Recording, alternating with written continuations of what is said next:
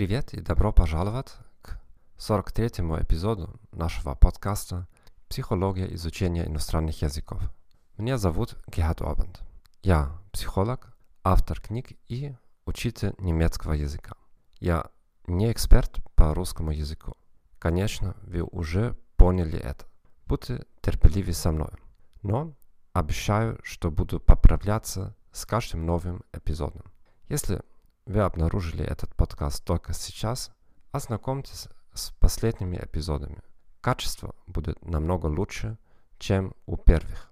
Тема сегодняшнего эпизода такова. Зачем мне хорошо изучать язык, если существует так много бесплатных программ перевода? Я надеюсь, что вы не пропустили наш последний эпизод, эпизод 42, должен ли я сосредоточиться на разговоре или письме. Вы можете найти все эпизоды подкаста в нашем архиве.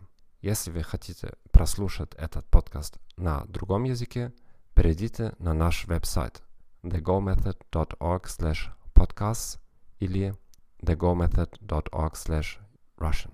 Вы саботируете свой собственный успех в изучении иностранного языка и тратите свое время и деньги на непродуктивную деятельность. Откройте для себя 21 ошибку, которую я сам совершил за последние 20 лет, и узнайте, как их избежать, прочитав мою новейшую книгу 21 Self-Limiting Beliefs on Learning a Foreign Language Smashed. Книга доступна в виде кошелька и в формате Kindle на Amazon. Вы можете найти прямую ссылку здесь на сайте подкаста. Давайте начнем. Зачем мне хорошо изучать язык, если существует так много бесплатных программ перевода?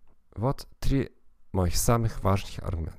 Во-первых, люди всегда предпочитают слушать человеческие голоса. Люди хотят слышать ваш голос, а не компьютерный голос какого-либо смартфона.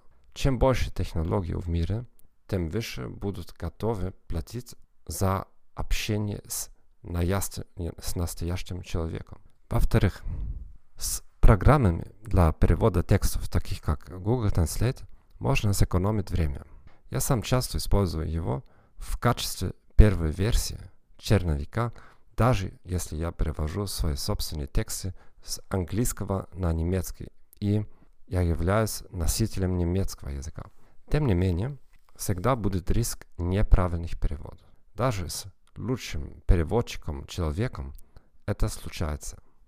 Нехорошо изучая язык, вы отказываетесь от контроля над своим сообщением, и небольшие ошибки часто могут иметь катастрофические последствия в личных отношениях, в продажах или важных переговорах.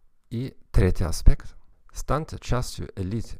Чем больше языковых устройств, тем ленивее станут люди.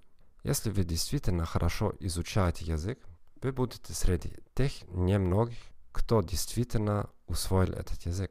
И, как я сказал в первом пункте, будет увеличиваться премия для людей, которые могут использовать языки на самом высоком уровне. Спасибо за прослушивание эпизода 43.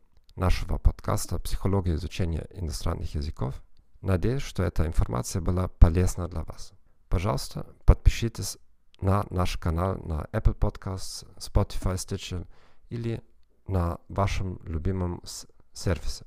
Пожалуйста, порекомендуйте нас своим друзьям и коллегам. Как я и обещал ранее, языковая часть улучшится в ближайшие несколько недель. Всего наилучшего и до свидания.